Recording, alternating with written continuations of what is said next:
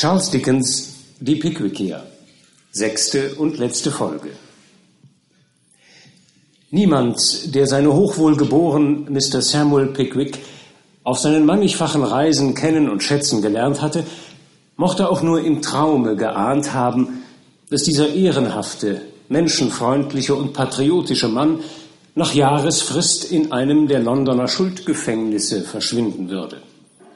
Hatten wir ihn doch noch kurz zuvor in heiterster Atmosphäre im Kurbad Bath gesehen und sodann verwickelt in eine muntere Liebesaffäre seines Freundes und Reisebegleiters Nathaniel Winkle in einem Garten des hübschen Küstenstädtchens Brighton. Mr. Winkle war hier vermittels der Bemühungen Sam Wellers und dessen Herzensdame Mary auf die Spur einer jungen Frau gekommen, für die er seit er ihr auf dem Weihnachtsfest bei Mr. Wardle zum ersten Mal begegnet war, die höchsten Gefühle empfand. Miss Arabella Allen. Miss Allen wurde indes auf Betreiben ihres Bruders Benjamin Allen, der sie partout mit seinem ärztlichen Kollegen Bob Sawyer verkuppeln wollte, gegen ihren Willen dort festgehalten. Zu mehr als einem nächtlich flüchtigen Wiedersehen in jenem Garten gar zu einer möglichen Befreiungsaktion, die freilich Mr. Weller, dem stets hilfsbereiten und schlagkräftigen Diener Mr. Pickwicks, sehr zu Pass gekommen wäre, konnte es indes nicht kommen. Denn Mr. Pickwick musste sich in London der zwangsweisen Vollstreckung eines fatalen Urteils beugen, das ein Geschworenengericht gegen ihn verhängt hatte. 750 Pfund nebst Prozesskosten sollte er zahlen, weil er ein angeblich gemachtes Heiratsversprechen gegenüber seiner Haushälterin, der Witwe Mrs. Bardell, nicht eingelöst habe. Die windigen Anwälte Mrs. Bardels, die Herren Dodson and Fogg, hatten diesen schmählichen Schuldspruch erwirkt. In unerschütterlichem Bewusstsein seiner Unschuld hatte sich Mr. Pickwick jedoch standhaft geweigert, der Witwe die Entschädigung zu zahlen, und wir sahen ihn also erhobenen Hauptes in das Schuldgefängnis in der Londoner Fleet Street ziehen, betrauert von seinen Freunden Tupman, Snodgrass und Winkle und inmitten unsäglichen Elends. Da Mr. Pickwick selbst aber vermögend genug war, seine Weigerung war eine Frage der Ehre, nicht des Geldes, konnte er dort die Annehmlichkeiten eines recht komfortablen eigenen Zimmers genießen, denn die Gefängniswärter waren zu jeder Hilfeleistung bereit, wenn sie nur entsprechend belohnt wurde. Seinem treuen Diener Sam Weller jedoch wollte Mr. Pickwick den Aufenthalt an einem so traurigen Ort nicht erlauben, und so hatte er ihn, wenn auch gerührt und mit dem Versprechen, ihn nach seiner Entlassung wieder in seine Dienste zu nehmen, die freilich höchst ungewiss und womöglich erst in Jahren oder Jahrzehnten zu erwarten stand, nach Hause geschickt. Schon am nächsten Tag jedoch sehen wir Sam Weller in Mr. Pickwicks Gefängniszelle. Sam schritt unverzüglich auf das Zimmer seines Herrn zu und pochte an die Türe. Herein. Sam trat ein, nahm den Hut ab und lächelte. Was, du, Sam, mein guter Junge? rief Mr. Pickwick, sichtlich erfreut, seinen Getreuen wiederzusehen. Sam, es lag nicht in meiner Absicht gestern, durch meine Worte deine Gefühle zu verletzen. Leg doch ab. Ich will mich dir näher erklären. Muss das gleich sein, Sir? Warum denn nicht? Es wäre mir lieber, Sie verschöben's auf ein anderes Mal, Sir. Ich bin nämlich ein Gefangener. Wurde diesen Nachmittag wegen Schulden verhaftet. Du? Wegen Schulden verhaftet? rief Mr. Pickwick. Ja, wen Schulden, Sir. Und der Mann, wo mir festsetzen ließ, will mich nicht mehr rauslassen, bis Sie gehen. Gütiger, Him gütiger Himmel, was willst du damit sagen? Was ich damit sagen will, Sir, und wenn es 40 Jahre lang dauert, so will ich Gefangener bleiben und bin recht froh darüber. Sam verschränkte die Arme und sah seinen Herrn herausfordernd an. Aber Sam, du kannst doch hier nicht doch. Was Sie können, kann ich schon lange. Und wenn Sie hier nicht raus wollen, bleib ich wenigstens in Ihrer Nähe. Das meint auch der Mann, dem ich das Geld schulde. Naja, eigentlich nicht schulde. Wir haben es so gedreht. dass Sie sich vielleicht doch besinnen. Sam, das ist ja Erpressung. Aber Mr. Pickwick war von Sams Treue und Anhänglichkeit zu sehr gerührt, um über seinen raschen Schritt, nämlich schuldhaft auf unbestimmte Zeit, Zorn oder Missfallen zu äußern. Der einzige Punkt, worüber er beharrlich Aufschluss verlangte, war der Name des Gläubigers. Aber gerade darin wollte sein Diener absolut nicht mit der Sprache heraus. Mr. Pickwick musste sich endlich von der Nutzlosigkeit aller seiner Vorstellungen überzeugen und erlauben, dass Sam sich bei einem kahlköpfigen Schuhflicker einlogierte, der in einem der oberen Gänge ein kleines, schmales Zimmer bewohnte. In dieses ärmliche Kämmerchen schaffte Mr. Weller eine Matratze und ein Bett, die er von einem der Schließer mietete, und als er nachts darauf lag, fühlte er sich so heimisch, als ob er im Kerker aufgewachsen wäre und seit drei Menschenaltern samt Familie darin vegetiert hätte. Am folgenden Morgen war Sam im Kämmerchen des Schuhflickers gerade damit beschäftigt, seinem Herrn die Schuhe zu wichsen und die schwarzen Gamaschen auszubürsten, und Mr. Pickwick saß allein beim Frühstück, als jemand an seine Tür klopfte. Ehe er noch hereinrufen konnte, erschien ein Wärter im Zimmer und meldete, da sind drei Herren, verteufelt nobel, haben unten nach Ihnen gefragt und wollen Sie unbedingt sehen. Ach, das werden meine Freunde sein, sagte Mr. Pickwick. Äh, bitte, lassen Sie sie zu mir. Mr. Pickwick stand freudig auf und ordnete noch schnell seine wenigen Habseligkeiten auf dem Tisch. Meine lieben, lieben Freunde, sagte er, als die Herren Tupman, Winkle und Snodgrass eingetreten waren und drückte ihnen nacheinander immer wieder die Hand. Ich bin entzückt, Sie zu sehen. Das Triumvirat war tief ergriffen. Mr. Tupman schüttelte kläglich das Haupt. Mr. Snodgrass zog sein Taschentuch hervor und Mr. Winkle trat ans Fenster und schluchzte laut. Moin, meine Herren, rief Sam, der in diesem Augenblick mit den Schuhen und Gamaschen eintrat. Na, na, nur weg mit der Melancholie, wie der kleine Junge sagte, als seine Lehrerin starb. Willkommen im Kolleg, meine Herren. Dieser närrische Bursche, erklärte Mr. Pickwick freundlich, als Sam niederkniete, um ihm die Gamaschen zuzuknöpfen, dieser närrische Bursche hat sich selbst einsperren lassen, um in meiner Nähe zu sein. Was? riefen die drei Freunde. Jawohl, meine Herren. Ich bin, halten Sie gefälligst Ihren Fuß ruhig, Sir.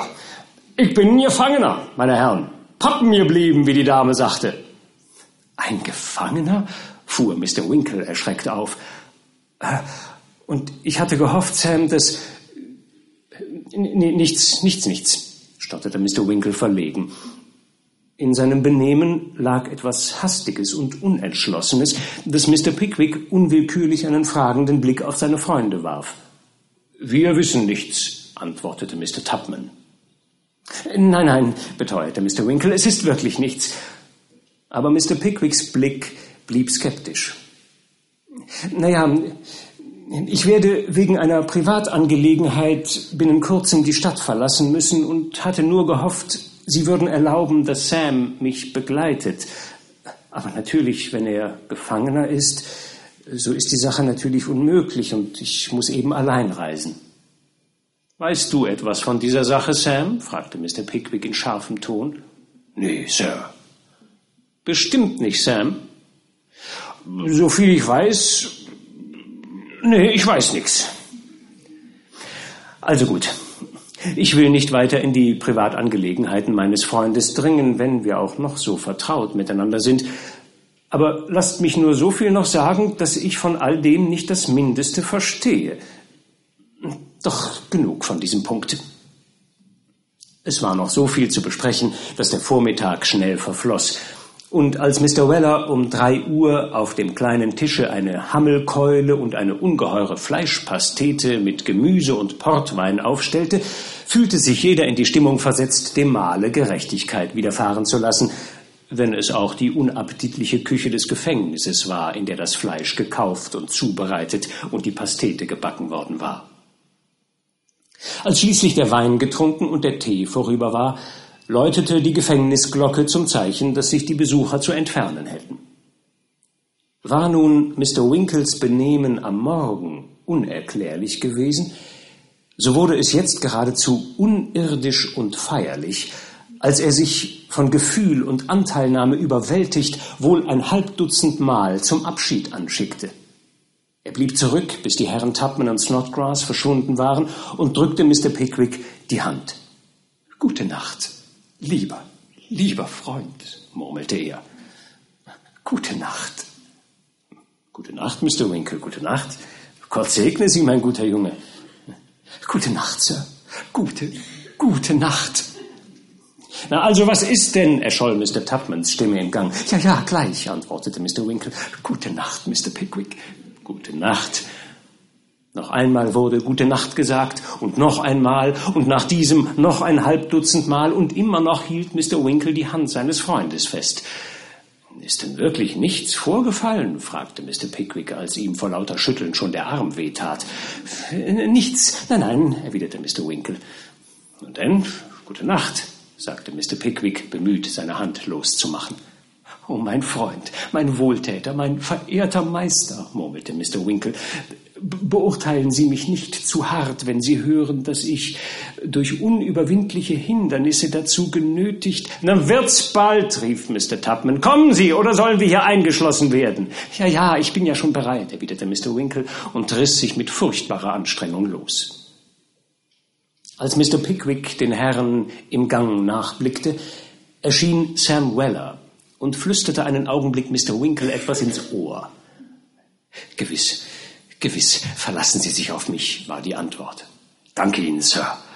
Aber Sie vergessen es bloß nicht, oder? In keinem Fall. Na also, viel Glück, Sir. Hätte mich riesig gefreut, es Ihnen gleich tun zu können, Sir. Aber die Herrschaft kommt natürlich zuerst. Es ist wirklich sehr brav von Ihnen, Sam, dass Sie hier bleiben, versetzte noch Mr. Winkle und dann ging das Kleeblatt die Treppe hinunter und verschwand. Höchst sonderbar, brummte Mr. Pickwick, kehrte in sein Zimmer zurück und setzte sich nachdrücklich an den Tisch. Was kann der junge Mann nur vorhaben? Aber auch auf eindringliche Bitten, sich zu erklären, ließ sich Mr. Weller nicht ein. Einige Tage nach seiner Festnahme ging Mr. Weller eines Morgens, nachdem er das Zimmer seines Herrn aufgeräumt hatte, im Gang und auf dem Hof spazieren, als er von einem Schließer in die Halle gerufen wurde. Weller, hierher, sofort, Besuch. Ich komm ja schon, mein Gott, wenn Sie mir vor die Schranken riefen, könnten Sie auch keinen größeren Lärm machen. Sam eilte die Treppe hinunter und erblickte seinen Vater. Sammy, ich hab's, eröffnete er unvermittelt das Gespräch. Wenn dein edler Herr hier partout nicht freiwillig raus will, dann muss er eben getragen werden. Was meinst du damit? fragte Sam. Ein Piano, ein Klavier muss her, erwiderte Mr. Weller Senior. Aber so eins, wo man nicht aufspielt, Sammy, wo keine Seiten nicht drin sind. Wozu soll das gut sein? Ist ja nicht bei riskiert, flüsterte der Alte unbeirrt. Er kann sich mit Hut und Schuhen rinlehnen und dann ab durch die Mitte. Wir schleppen ihn raus und halten ein Schiff nach Amerika für ihn bereit. Dort kann dein Prinzipal bleiben, bis die Badel tot ist oder die Herren Dodson und Fogg am Galgen hängen, was wahrscheinlich zuerst geschehen wird. Und dann soll er zurückkommen und ein Buch über die Amerikaner schreiben. Wird ihm Batzen Geld einbringen, wenn er sie nur ordentlich anschmiert. Mr. Weller flüsterte diesen kurzen Abriss eines Fluchtplanes seinem Sohne mit vielem Ungestüm ins Ohr. nee, nee, Vater, lass mal gut sein. Das funktioniert so nicht. Mr. Pickwick kriegst du hier nicht mit Gewalt weg. Die Idee mit dem Geld war schon genug für das Erste. Hast du prima hingekriegt.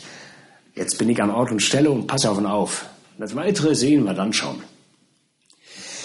Weiter kam Mr. Weller Junior nicht, denn von ferne sah er Mr. Pickwick und schnell verabschiedete er sich von seinem Vater. Sam? Sir? Wo steckst du denn? Ich wünsche einen Gang durch das Gefängnis zu machen und du sollst mich begleiten. Ah, da kommt übrigens ein Gefangener, den wir kennen, Sam, fügte Mr. Pickwick lächelnd hinzu. Aber das ist ja sehr richtig, Sam. Mr. Jingle sah weniger elend aus als das letzte Mal, denn er trug seine, wenn auch recht abgeschabten Kleider, die er mit Mr. Pickwicks Hilfe aus dem Pfandhaus erlöst hatte. Auch hatte er ein weißes Hemd an und seine Haare waren frisch gestutzt. Gleichwohl sah er noch sehr blass und mager aus, und als er auf einen Stock gestützt langsam heranschlich, konnte man ihm leicht ansehen, dass er durch Krankheit und Mangel hart gelitten hatte und noch immer äußerst schwach war. Mr. Jingle, ich wünsche Sie zu sprechen. Können Sie gehen? Oh ja, Sir. Ernst zu Diensten. Äh, nicht zu schnell. Beine etwas schlottrig. Na, dann geben Sie mir Ihren Arm. Nein, nein, unmöglich. Zu viele Güte. Unsinn, stützen Sie sich auf mich. Und Mr. Pickwick zog ohne Umstände den Arm des kranken Komödianten durch den seinigen und führte ihn fort. Nach wenigen Minuten war Mr. Jingle allerdings so erschöpft, dass er sich mit Mr. Pickwick auf eine Treppe setzen musste. Mr. Weller entfernte sich auf ein paar Schritte und kam ins Gespräch mit einem Herrn, der offenbar der Zimmergenosse Mr. Jingles war. Der Mr. Pickwick, das ist ein guter Mensch. Wie so einer hierher kommt, ist mir ein Rätsel. Schuldgefängnis. Der hat doch Geld. Und hier gibt er es mit vollen Händen aus, wie es scheint. Erst Jingles Kleider und gestern Mittag gab's eine gebackene Hammelskeule mit Kartoffeln. Was? Hat er dafür gesorgt? Ja, Sir. Und noch mehr als das. Da Mr. Jingle sehr krank war, hat er ein Zimmer für uns gemietet und es bezahlt. Und er ist immer nur bei Nacht zu uns gekommen, damit es niemand merkt. Und wir sind längst nicht die Einzigen, um die er sich kümmert. Eigentlich ist Ihr Herr so etwas wie ein Engel. Ihm könnte ich dienen, bis ich tot zu seinen Füßen niedersenke. Nee, nee, nee, das lassen Sie mal schön bleiben. Niemand dient meinem Herrn als ich.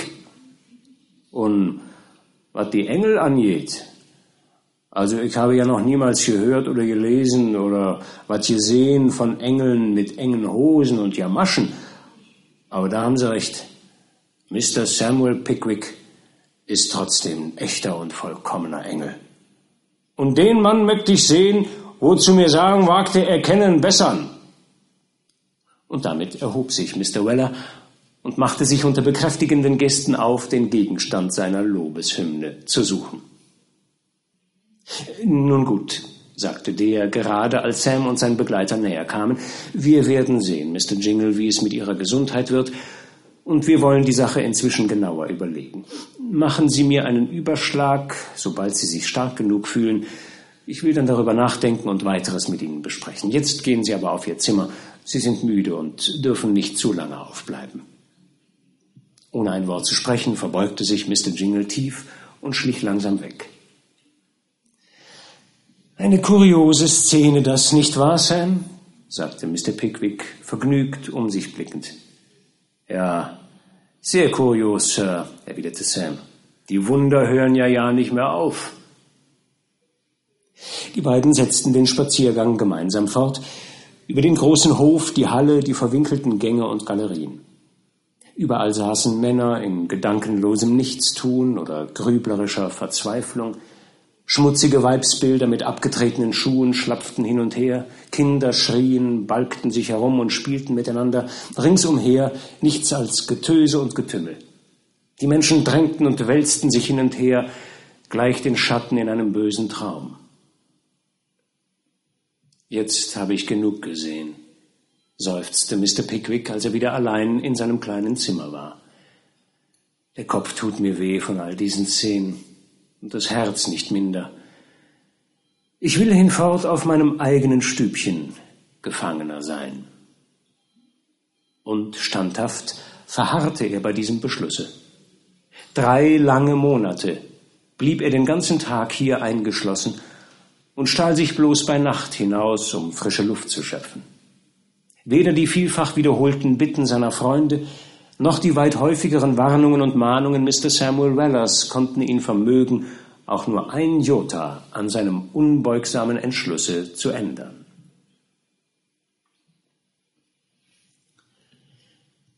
Das 44. Kapitel berichtet sodann von einem Vorfall, herbeigeführt durch die Umsicht der Herren Dodson and Fogg. Diese sehen sich nämlich durch den beharrlichen Entschluss Mr. Pickwicks nicht nur die Entschädigung, sondern auch die Prozess- und Anwaltskosten nicht zu zahlen, ihres Honorars verlustig gehen.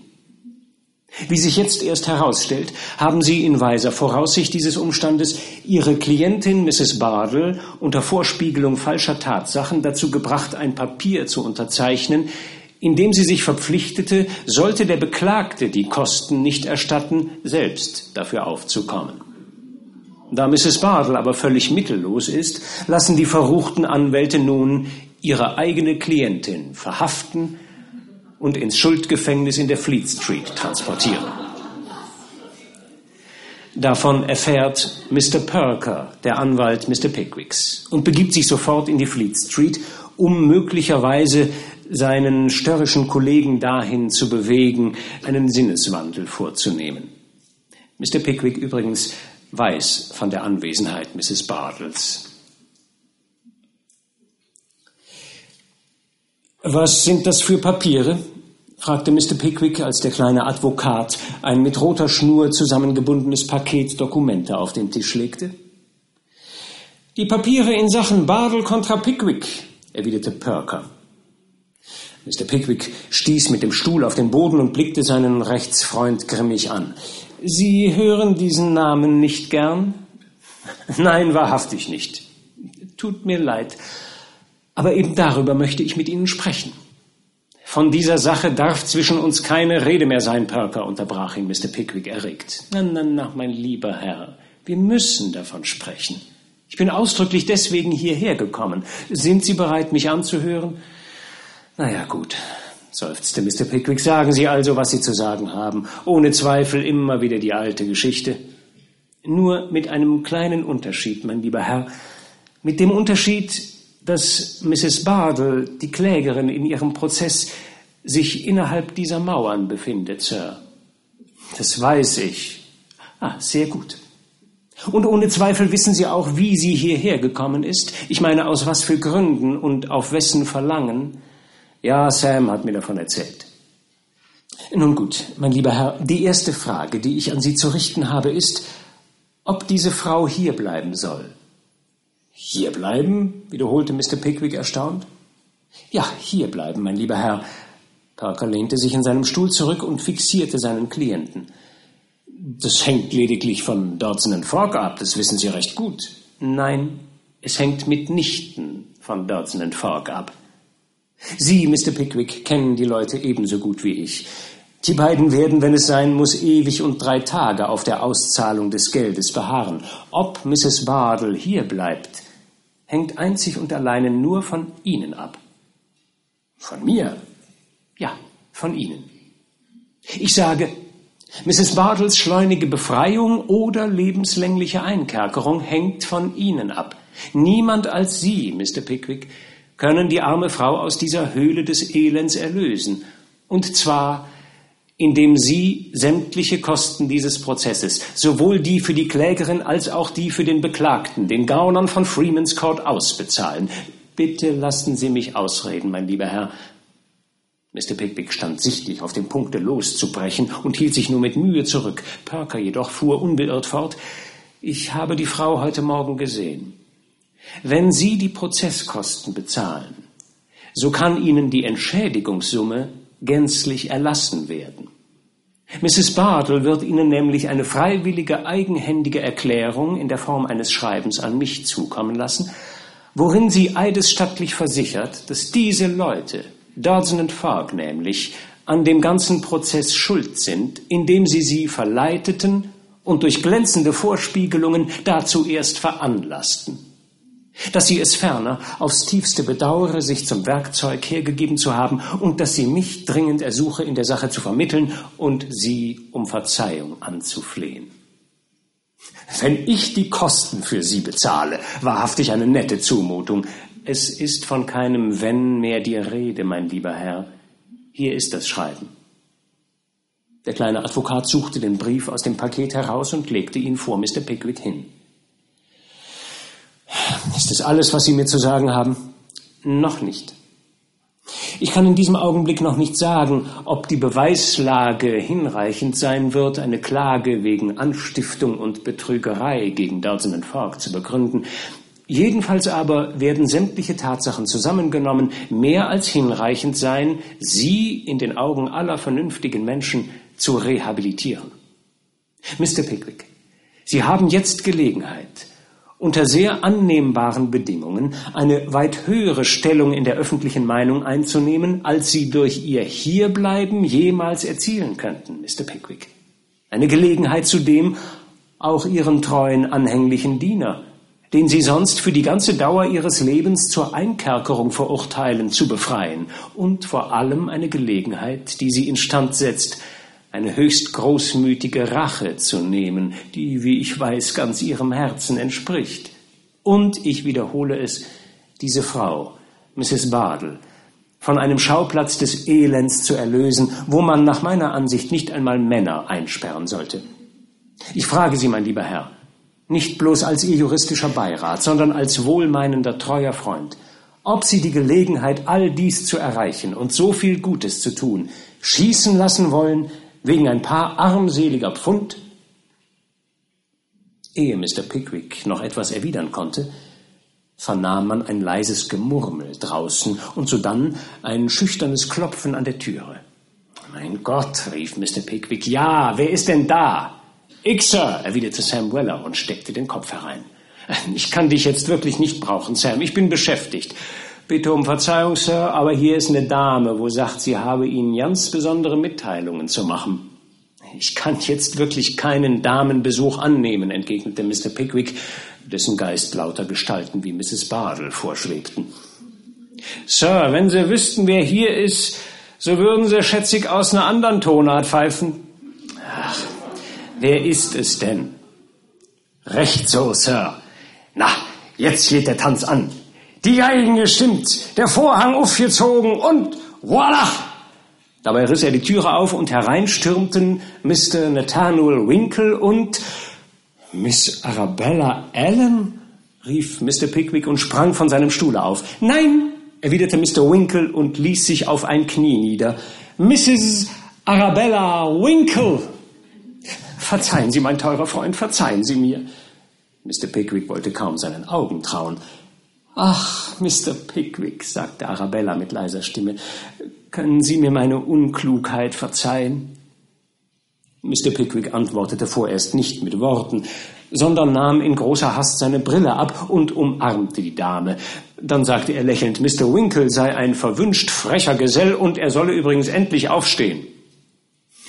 Aber mein liebes Kind, rief er dann endlich, verheiratet? Wie ist denn das alles zugegangen? Setzen Sie sich zu mir und erzählen Sie. Wie hübsch sie aussieht, was, Perker?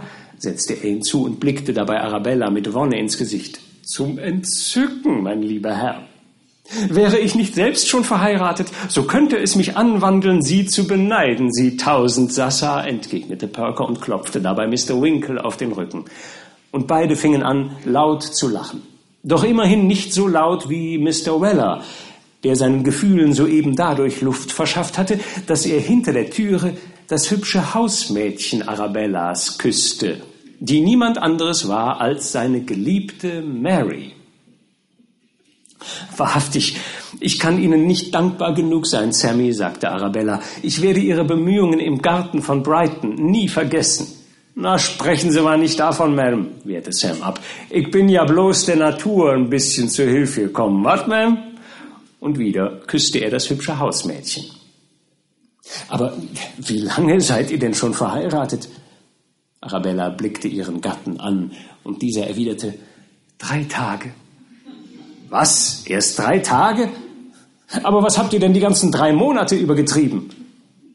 Die Sache ging so zu, erklärte Mr. Winkle ich konnte Bella lange nicht überreden, mit mir durchzugehen. Und als es mir endlich gelungen war, wollte sich lange keine Gelegenheit dazu bieten. Und auch Mary musste ja einen Monat zuvor aufkündigen, ehe sie ihre Stelle verlassen konnte. Und ihr Beistand war für uns unbedingt notwendig.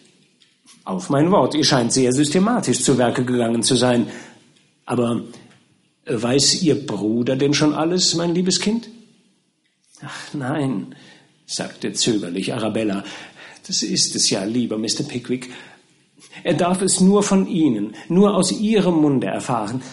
Sie kennen ihn, er ist so heftig, so voll von Vorurteilen und hatte so lebhafte Wünsche für seinen Freund, Mr. Sawyer. Sie müssen mit den beiden reden. Von Ihnen werden diese jungen Männer Respekt haben. Sie vergessen nur, liebes Kind, dass ich ein Gefangener bin.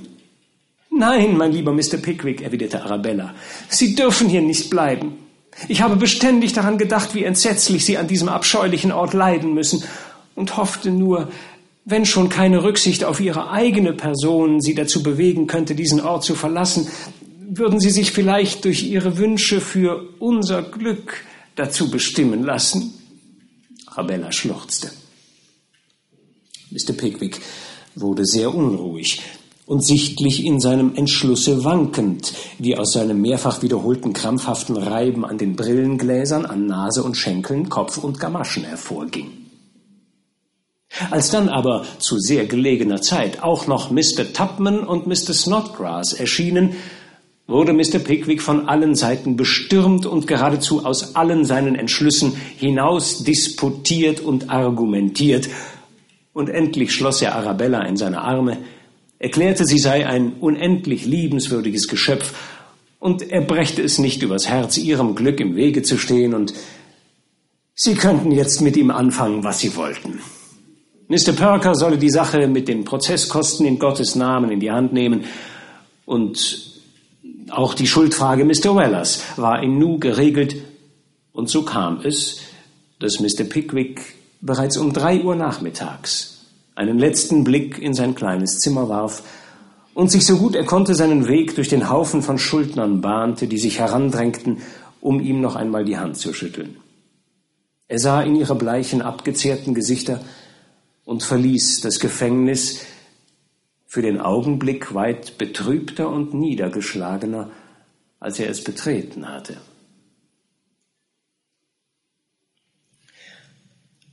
Wieder in Freiheit und nachdem er noch einige Vorkehrungen für das Wohl seines einstigen Widersachers Mr. Jingle sowie einiger anderer Inhaftierter getroffen hatte, ist nun das diplomatische Geschick Mr. Pickwicks gefragt.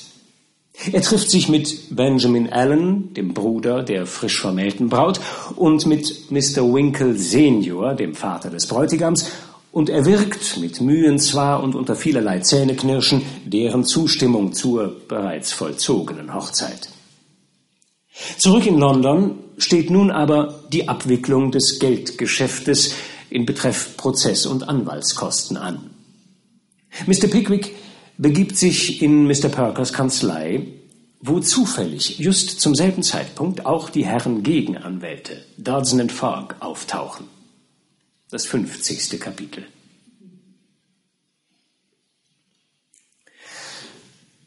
Die Leute kommen Ihnen sicher sehr ungelegen, mein lieber Herr. Gehen Sie vielleicht einen Augenblick in das andere Zimmer, sagte Mr. Perker hastig und drängte Mr. Pickwick zur Tür.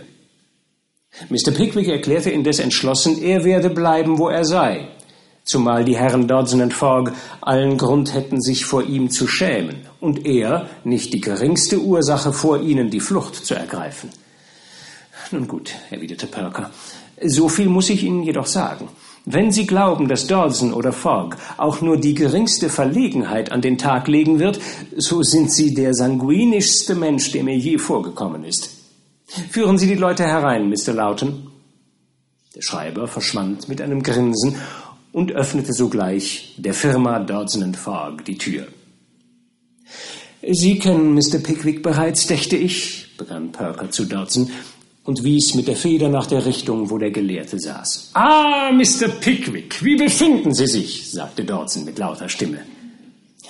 Mr. Pickwick nickte zur Erwiderung auf diese Begrüßung nur unmerklich mit dem Kopf.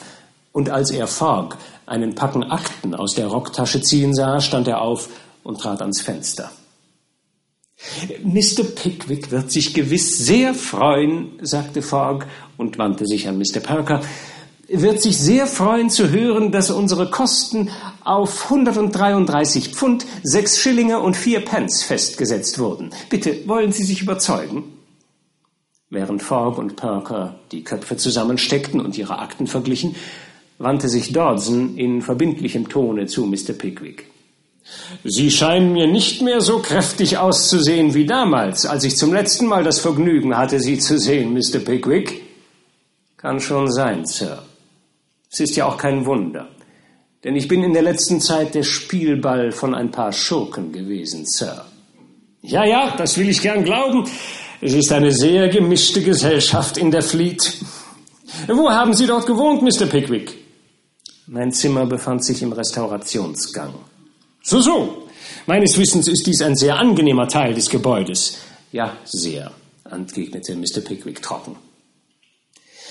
Die Unterhaltung war ganz danach angetan, einen Mann von erregbarem Temperament aufs äußerste zu reizen, aber Mr. Pickwick bezwang heldenhaft seinen Ingrimm. Als aber Perker einen Scheck ausfüllte und Fogg ihn mit einem triumphierenden Lächeln einsteckte, da fühlte er, wie ihm das Blut vor Zorn in die Wangen stieg. Wir sind fertig, Mr. Dodson, sagte Fogg und zog seine Handschuhe an. Wir können gehen. Gut, sagte Dodson und stand auf. Ich bin bereit. Ich schätze mich ungemein glücklich, bemerkte Fogg, durch die Anweisung, sichtlich in die beste Laune versetzt, Ihre werte Bekanntschaft gemacht zu haben. Ich wünsche Ihnen einen guten Morgen, Mr. Pickwick, nahm seinen Regenschirm unter den Arm und streckte Mr. Pickwick die Hand entgegen der sofort seine Hände unter die Rockschöße steckte und den Advokaten mit Verachtung von oben bis unten maß. Lauten, rief Mr. Perker seinem Schreiber hastig zu, begleiten Sie die Herren bitte hinaus. Warten Sie noch einen Augenblick, Perker, fuhr Mr. Pickwick heftig auf. Mr. Dodson, Sie haben soeben einige Bemerkungen an mich gerichtet. Und Ihr Associé hat mir die Hand gereicht, eine infame Geste die denn doch jedes Maß von Unverschämtheit übersteigt. Was sagen Sie da? riefen Dodson und Fogg wie aus einem Munde. Sie wissen ganz gut, dass ich das Opfer Ihrer Ränke und Kniffe geworden bin. Wissen Sie, dass Sie mich ins Gefängnis gebracht und ausgeplündert haben? Wissen Sie, dass Sie die Anwälte für die Klägerin im Prozess Bardell kontra Pickwick waren?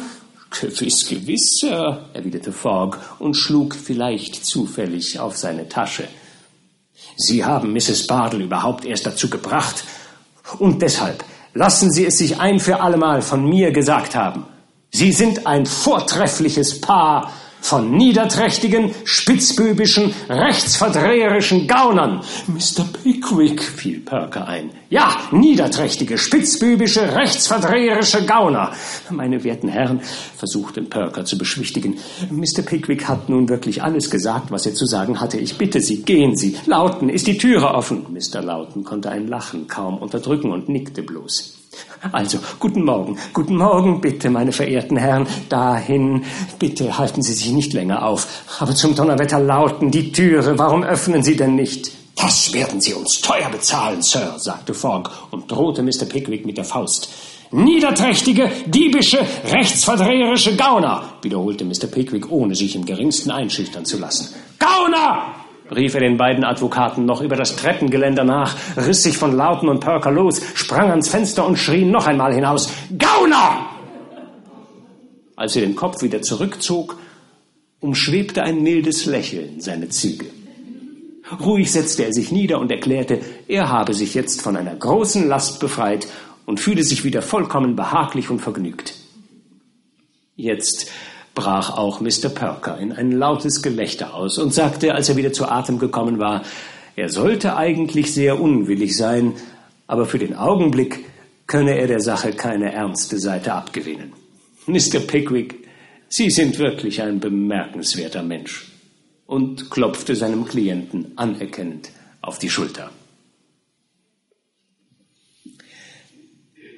Die zufriedene Heiterkeit Mr. Pickwicks sollte indes noch eine Steigerung erfahren, als sein alter Freund Mr. Wardle seinen Besuch ankündigte, der ihm eröffnete, das seinerzeit mit so viel Freude gefeierte Weihnachtsfest in Dingley Dell habe nicht nur in Bezug auf Arabella und Mr. Winkle die liebevollsten Folgen gezeitigt, sondern auch seine Tochter Emily Wardle für den poetischen Mr. Snodgrass entflammen lassen.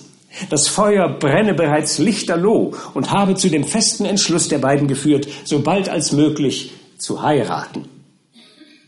Mr. Pickwick, der Gründer und Vorsitzende eines Junggesellenclubs, sah seine Fälle davon schwimmen. Aber was hätte er für das Glück seiner Freunde lieber getan als das? Und es kommt noch besser. Im 53. Kapitel, das von einer wichtigen Beratung zwischen Mr. Pickwick und Samuel Weller berichtet, der auch Mr. Weller Senior beiwohnt. Mr. Pickwick saß allein auf seinem Zimmer im Gasthof Georg und Geier und sann über mancherlei Dinge, besonders aber darüber nach, wie er am besten für das bereits vermählte Paar Arabella und Nathaniel Winkle aufkommen könne. Da klopfte es plötzlich und Mary, Arabellas Hausmädchen und seines Dieners Freundin, trippelte eilig herein und meldete hastig Sir, erlauben Sie, Samuel ist unten und fragt, ob er Sie mit seinem Vater besuchen dürfe. Mit seinem Vater? Ah, gewiss, warum nicht? Mr. Pickwick ging ein paar Mal im Zimmer auf und nieder und rieb sich mit der linken Hand das Kinn, wie er es gerne zu tun pflegte, wenn er in Gedanken verloren war. Was kann er nur wollen? Mit seinem Vater? Ach ja, ich kann es mir denken. Schließlich habe ich Augen im Kopf. Erst Arabella und Winkle, dann Snodgrass und Emily und jetzt Mary und Sam. Hm, schon recht, sagte er dann mit gut gelauntem, aber doch etwas wehmütigem Ton vor sich hin. Es ist die beste Art, wie ich ihn für seine Anhänglichkeit und Treue belohnen kann. So sei es denn in Gottes Namen. Es ist nun einmal das Los eines alten, einsamen Mannes, das seine Umgebung neue und andere Verbindungen anknüpft und ihn verlässt. Ich habe kein Recht zu erwarten, dass es mit mir anders sein sollte. Der Eintritt der beiden Herren Weller riss ihn aus seinen Betrachtungen. Freut mich sehr, dass du wieder da bist, Sam, rief er gut gelaunt. Und ich freue mich, Sie zu sehen, Mr. Weller. Wie geht es Ihnen? Recht gut, danke Ihnen, Sir, erwiderte der Alte. Und Sie sind hoffentlich auch wohl, Sir? Oh ja, gewiss, ich danke Ihnen. Äh, ich möchte gern ein paar Worte mit Ihnen sprechen wenn Sie etwa fünf Minuten vor mir übrig hätten. Gewiss, warum denn nicht? erwiderte Mr. Pickwick freundlich. Sam, gib deinem Vater einen Stuhl. Dank dir, Sam, ich hab schon einen, wehrte Mr. Weller ab und schleppte einen Sessel herbei. Tja, wunderschöner Tag heute, setzte er hinzu und schwieg. Ja, sehr schön, bestätigte Mr. Pickwick. Sehr angenehmes Wetter. Tja, angenehmste Wetter, wo ich je gesehen habe. Hier wurde der Alte von einem heftigen Husten befallen, zwinkerte und machte seinem Sohn allerhand Gebärden. Die Sache ist die, Sir, begann Sam mit einer leichten Verbeugung, um seinem Vater aus einer offensichtlichen Verlegenheit zu helfen. Mein Vater hat sein Geld flüssig gemacht. Ja, Sammy, sehr gut. Danke dir. So muss man anfangen. Immer gleich zur Sache. Sehr gut. Sam verbeugte sich abermals und fuhr fort. Der Alte hat, um genau zu sein, 530 Pfund losgeeist, Mr. Pickwick. Und das Geld, Sam zögerte, und das Geld will er nun irgendwo unterbringen, wo er es sicher weiß. Und ich wünschte es auch sehr, denn wenn er behält, dann wird er wahrscheinlich auf Nimmerwiedersehen verleihen oder in Pferde stecken oder seine Brieftasche mal verlieren oder sehr gut, Sammy, lobte Mr. Weller wieder, sehr gut. Ja, und aus diesen Gründen hat er heute sein Geld mitgenommen und ist mit mir hierher gekommen, um zu sagen, äh, um mit Ihnen anzubieten oder mit anderen Worten, um kurzum zu sagen, fiel der alte Mr. Weller ungeduldig ein, dass ich das Geld nicht brauchen kann. Und wenn Sie es mir aufbewahren wollten, Sir, dann würde ich Ihnen sehr verbunden sein. Und vielleicht, er trat näher an Mr. Pickwick heran und flüsterte ihm ins Ohr, vielleicht wäre Ihnen ja auch ein bisschen damit gedient.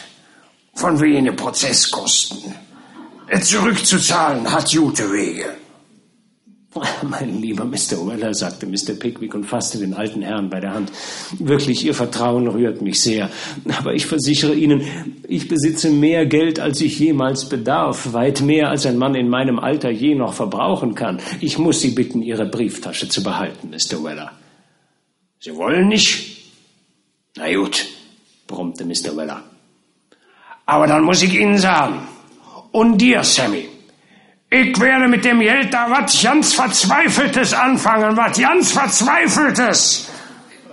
Diese Drohung lautete so schrecklich, und Mr. Weller schien durch Mr. Pickwicks Weigerung dermaßen gekränkt zu sein, dass der Gelehrte nach kurzem Bedenken sagte, nein, nein, Mr. Weller, das wollen wir doch nicht riskieren. Nun gut, ich will das Geld vorerst annehmen. Ich kann ja vielleicht auch mehr Gutes damit tun als Sie. Er zögerte mit einem Seitenblick auf Sam und sagte dann, Mr. Weller, wenn Sie schon einmal da sind, ich möchte Sie um Ihren Rat fragen. Sam, warte doch bitte ein paar Minuten draußen.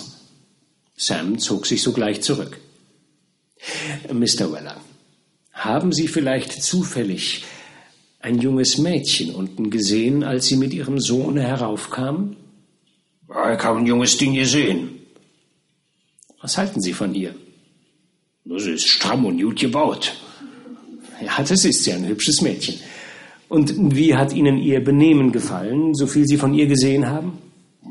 Sehr angenehm, sehr konformabel. Gut, Mr. Weller. Ich interessiere mich nämlich für Sie. Mr. Weller hustete.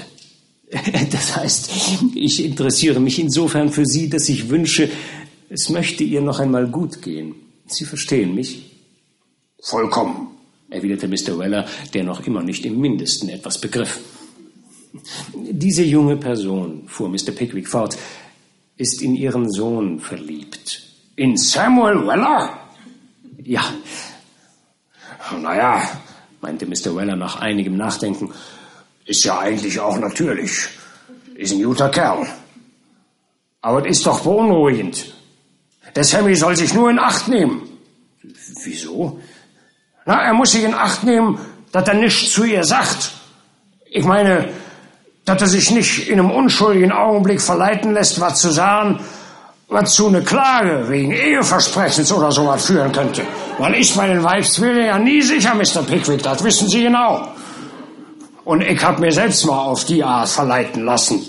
Und Sammy war die Folge von das Manöver. Sie ermutigen mich nicht sehr bei dem, was ich sagen will, bemerkte Mr. Pickwick. Und doch, diese junge Person ist nicht nur in ihren Sohn verliebt, Mr. Weller, sondern ihr Sohn auch in Sie. Was?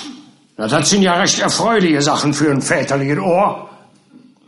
Ich habe Sie bei verschiedenen Gelegenheiten beobachtet und ich hege nicht die mindesten Zweifel darüber.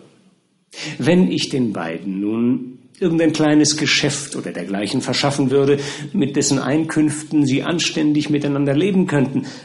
Was würden Sie dazu sagen, Mr. Weller? Im Anfang nahm der alte Herr mit allerhand Grimassen den Vorschlag auf, als aber Mr. Pickwick näher mit ihm auf die Sache einging und großen Nachdruck auf das Faktum legte, dass Mary keine Witwe sei, wurde er allmählich gefügiger und gab schließlich klein bei. Auch war ihm Marys Äußeres ausnehmend nett vorgekommen, und er hatte ihr bereits einige Male sehr unväterlich zugeblinzelt. Endlich sagte er, es würde ihm schlecht anstehen, sich Mr. Pickwicks Wünschen zu widersetzen, und er werde mit Freuden seinen Rat befolgen, worauf ihn Mr. Pickwick fröhlich beim Worte nahm und Sam wieder hereinrief. Sam, begann er und räusperte sich, Dein Vater und ich haben soeben von dir gesprochen. Von mir? Ja, Sam. Und ich will auch gleich zur Sache kommen. Ich habe schon geraume Zeit bemerkt, dass du gegen das Kammermädchen Mrs. Winkles etwas mehr als freundschaftliche Gefühle hegst. Naja, ich hoffe, Sir, dass Sie nichts Böses daran finden werden. Ganz gewiss nicht.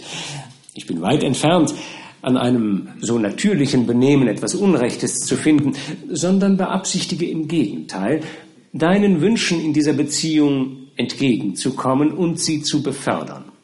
Ich habe schon mit deinem Vater eine kleine Unterredung darüber gehabt, und da ich finde, dass er meiner Meinung ist, weil nämlich das Frauenzimmer keine Witwe nicht ist, fiel Mr. Weller erläuternd ein. Ja, weil das Frauenzimmer keine Witwe ist, wiederholte Mr. Pickwick. Ich wünsche also, dich von dem Zwang zu befreien, den dir deine gegenwärtige Stellung auferlegt, und dir meine Dankbarkeit für deine Treue und vielen vortrefflichen Eigenschaften dadurch zu beweisen, dass ich dich in den Stand setze, das Mädchen zu heiraten und für dich selbst mit deiner Familie ein unabhängiges Leben zu führen. Und ich werde stolz darauf sein, fügte er hinzu, und mich glücklich schätzen, deine künftigen Aussichten im Leben zum Gegenstand meiner dankbaren und ganz besonderen Sorgfalt zu machen. Einige Augenblicke trat eine kurze Stille ein. Dann aber sagte Sam mit leiser, aber fester Stimme, bin Ihnen ungemein verbunden für Ihre Jüte, Sir, die Ihnen wieder mal ganz ähnlich sieht. Aber es kann nicht sein. Kann nicht sein? Samuel, ermahnte Mr. Weller.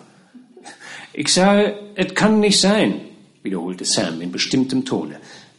Was würde denn dann aus Ihnen werden, Sir? Ach, du bist ein guter Kerl. Aber die neuerlichen Veränderungen in den Verhältnissen meiner Freunde werden auch meine künftige Lebensweise ganz verändern. Überdies werde ich älter und bedarf der Ruhe und Stille. Mein langes Herumziehen wird bald ein Ende haben, Sam. Ja, mag sein. Aber eben, das ist ja der beste Grund, warum Sie immer jemand bei sich haben müssen, wo Ihnen versteht und in gute Laune versetzt. Naja, wenn Sie einen feineren, abgeschliffeneren Bedienten brauchen, gut, dann nehmen Sie einen. Aber mit oder ohne Lohn, mit oder ohne Wohnung, mit oder ohne Kost, Sam Weller, den Sie in dem alten Wirtshaus im Borough aufgefischt haben, bleibt bei Ihnen, mag kommen, was da will. Du bist ein guter Junge, Sam, sagte Mr. Pickwick nach dieser enthusiastischen Erklärung. Du musst aber das junge Mädchen doch auch bedenken. Tu ich auch, Sir, sagte Sam. Ich habe das junge Frauenzimmer bedacht. Ich habe mit ihr gesprochen und ihr gesagt, wie meine Lage ist. Sie ist bereit zu warten, bis ich sie heiraten kann. Tut sie es nicht, so ist sie eben nicht das junge Frauenzimmer, wofür ich sie halte. Und ich lasse ihr dann mit Vergnügen fahren. Mein Entschluss ist gefasst, Sir, und nichts kann jemals ihn ändern. Wer hätte gegen solche Gesinnungen ankämpfen können? Mr. Pickwick gewiss nicht. Er empfand in diesem Augenblick mehr Stolz und Wonne über die uneigennützige Anhänglichkeit seines niedrig gestellten Freundes als zehntausend Freundschaftsversicherungen von den vornehmsten Leuten in seinem Herzen hätten erwecken können. 54. und letztes Kapitel, in dem der Pickwick Club aufgelöst wird und alles zur größten Zufriedenheit endet. Eine ganze Woche nach diesem Gespräch waren Mr. Pickwick und Sam Weller den ganzen Tag über außer Haus und kehrten immer erst zum Abendessen zurück. Sie trugen dabei ein geheimnisvolles, wichtiges Wesen zur Schau, das ihrem Naturell sonst ganz fremd war. Offenbar waren sehr ernste und ereignisschwere Dinge im Zuge.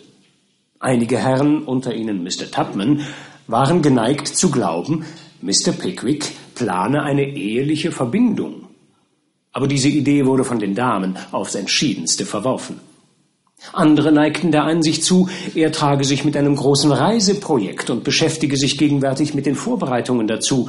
Allein dies wurde unumwunden von Sam selbst geleugnet, der unzweideutig erklärte, es würden keine neuen Reisen mehr unternommen.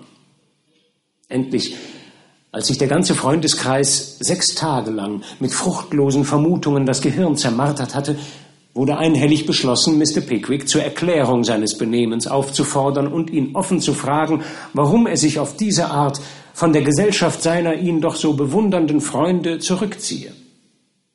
In dieser Absicht lud Mr. Wardle den ganzen Zirkel zum Mittagessen ein, und das Thema wurde zur Sprache gebracht, als der Wein zweimal die Runde gemacht hatte.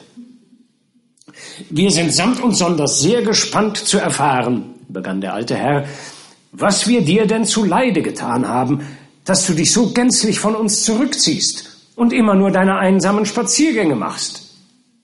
Möchtest du es wirklich wissen? fragte Mr. Pickwick. Merkwürdig, dass ich gerade heute im Sinn hatte, mich aus freien Stücken darüber auszulassen. Gib mir noch ein Glas Wein, und dann will ich deine Neugier befriedigen. Der Wein ging mit ungewohnter Schnelligkeit von Hand zu Hand, und Mr. Pickwick schaute mit vergnügtem Lächeln in die Gesichter seiner Freunde. Die einschneidenden Veränderungen, sagte er, die in unserem Kreise stattgefunden haben, ich meine die bereits eingetretene und die nächst dem bevorstehende Hochzeit, nebst allem, was notwendig daraus folgen wird, haben mich genötigt, ernstlich an einen künftigen Lebensplan für mich zu denken. Ich habe daher beschlossen, mich in einer hübschen Gegend in der Nähe von London zur Ruhe zu setzen. Vor einigen Tagen nun fand ich mit Unterstützung Mr. Wellers ein kleines Haus, das meinen Wünschen gänzlich entspricht. Ich habe es gemietet und wohnlich eingerichtet. Und ich gedenke nun in der nächsten Zeit meinen Einzug dort zu halten und hoffe noch manches Jahr in stiller Zurückgezogenheit daselbst zuzubringen, erfreut durch die Gesellschaft meiner Freunde und nach meinem Tode fortlebend in ihrer liebevollen Erinnerung. Ein leises Gemurmel erhob sich rings um die Tafel. Das Haus, das ich gemietet habe, steht in Dulwich, hat einen großen Garten und liegt in einer der reizendsten Gegenden der Umgebung Londons. Sam wird mich dorthin begleiten. Ich habe zu seiner Entlastung auch eine Haushälterin in Dienst genommen, eine sehr alte Person. Und ich möchte nun mein kleines Heim durch eine Festlichkeit, auf der ich unbedingt bestehe, eingeweiht sehen. Wenn mein Freund Wardle nichts dagegen hat, so möchte ich ihn bitten, die Vermählung seiner Tochter in meinem neuen Hause an demselben Tage vollziehen zu lassen, an dem ich Besitz davon nehme. Das Glück junger Leute, war von jeher die größte Freude meines Lebens. Und es wird das Herz mir erwärmen, unter meinem eigenen Dache Zeuge des Glücks meiner Freunde zu sein. Mr. Pickwick hielt inne und kämpfte gegen die Tränen der Rührung. Ich habe, begann er so dann aufs Neue, dem Club sowohl mündliche wie schriftliche Mitteilungen davon gemacht und ihn von meinen Absichten in Kenntnis gesetzt. Es hat, wie Sie sicherlich wissen, schon während unserer Abwesenheit viele innere Zwistigkeiten gegeben, und ich habe daher meinen Austritt und die Auflösung des Clubs bekannt gegeben. Der Pickwick Club existiert nicht mehr. Aber, meine Herren und geschätzten Damen, ich werde es niemals bereuen, dass ich mich beinahe zwei volle Jahre hindurch unter verschiedenen Nuancen und Schattierungen des menschlichen Charakters umhergetrieben habe, so töricht meine Abenteuersucht auch vielen erschienen sein mag. Ich bin auf diese Weise mit zahlreichen Szenen des menschlichen Lebens bekannt geworden, von denen ich früher keine Ahnung hatte, und ich hoffe, dass sich mein Gesichtskreis dadurch erweitert hat. Und wenn ich auch nur wenig Gutes getan habe, so glaube ich doch noch weniger Böses getan zu haben und hoffe, dass meine sämtlichen Abenteuer mir an meinem Lebensabend nur eine Quelle angenehmer und ergötzlicher Erinnerungen sein wird. Gott segne euch alle. Bei diesen Worten füllte Mr. Pickwick mit bebender Hand sein Glas, und seine Augen wurden feucht, als sämtliche Freunde sich wie ein Mann erhoben und ihm von ganzem Herzen Bescheid taten. Zur Vermählung Mr. Snodgrass waren nur noch sehr wenige Vorbereitungen erforderlich, und bereits der vierte Tag nach jener Zusammenkunft wurde zur Vermählung anberaumt. Eine Eile, die indes drei Putzmacherinnen und einen Schneider fast an den Rand der Verzweiflung gebracht hätte. Sämtliche Gäste, die am Hochzeitsmorgen an Mr. Pickwicks Haustüre klopften, zerflossen vor Liebenswürdigkeit. Der Bräutigam, Mr. Snodgrass, fuhr stattlich angetan in die Dulwicher Kirche, begleitet von Mr. Pickwick und Mr. Tubman, Sam Weller nicht zu vergessen, der im Knopfloch eine weiße Bandschleife, ein Geschenk der Dame seines Herzens trug und überdies in einer neuen, prachtvollen Livree prangte. Dort trafen sie die hübscheste Braut seit Menschengedenken, an der Seite ihres Brautvaters, Mr. Wardle, außerdem Mr. und Mrs. Winkle und eine Heerschar hübscher Brautjungfern. Nach beendigter Feierlichkeit rasselten sämtliche Kutschen zum Frühstück nach Mr. Pickwicks Haus. Nachdem sich hier die leichten Wolken des ernsteren Teils der Tagesereignisse zerteilt hatten, erglänzten alle Gesichter vor Freude und man hörte nichts als Glückwünsche und Lebehochrufe. Es war prächtig. Der Grasplatz vor dem Hause, der Garten dahinter, das kleine Gewächshaus, das Speise, das Gesellschafts, das Rauch und die Schlafzimmer, vor allem aber das Studierzimmer Mr. Pickwicks mit den behaglichen Sesseln, Gemälden und zahllosen Büchern, nebst seinem großen freundlichen Fenster, das sich gegen einen hübschen Grasplatz hin öffnete. Und dann die Vorhänge, die Teppiche, die Stühle und die Sofas, alles war so schön, so fein berechnet und so geschmackvoll, dass jedermann sagte, man wisse wirklich nicht, was am meisten Bewunderung verdiene. Und mitten in all diesem stand Mr. Pickwick. Das Gesicht von einem seligen Lächeln umstrahlt, dem das Herz keines Mannes, keiner Frau, keines Kindes widerstehen konnte. Er selbst der glücklichste im ganzen Kreise. Und immer wieder musste er diverse Hände schütteln, wenn die seinigen nicht gerade geschüttelt wurden. Und nun wollen wir von unserem alten Freund Abschied nehmen. In einem jener Augenblicke ungetrübten Glückes, von denen uns, wenn wir sie nur suchen, immerhin einige zur Erheiterung unseres flüchtigen Daseins beschieden sind. Es gibt ja Leute, die, wie die Eulen, bessere Augen für die Finsternis haben als für das Licht. Wir aber, denen solche optischen Fähigkeiten nicht gegeben sind, finden mehr Vergnügen daran, den geträumten Gefährten mancher einsamen Stunden unseren letzten Abschiedsblick zuzuwerfen, wenn der kurze Sonnenschein der Welt in vollem Glanze über sie hinstrahlt.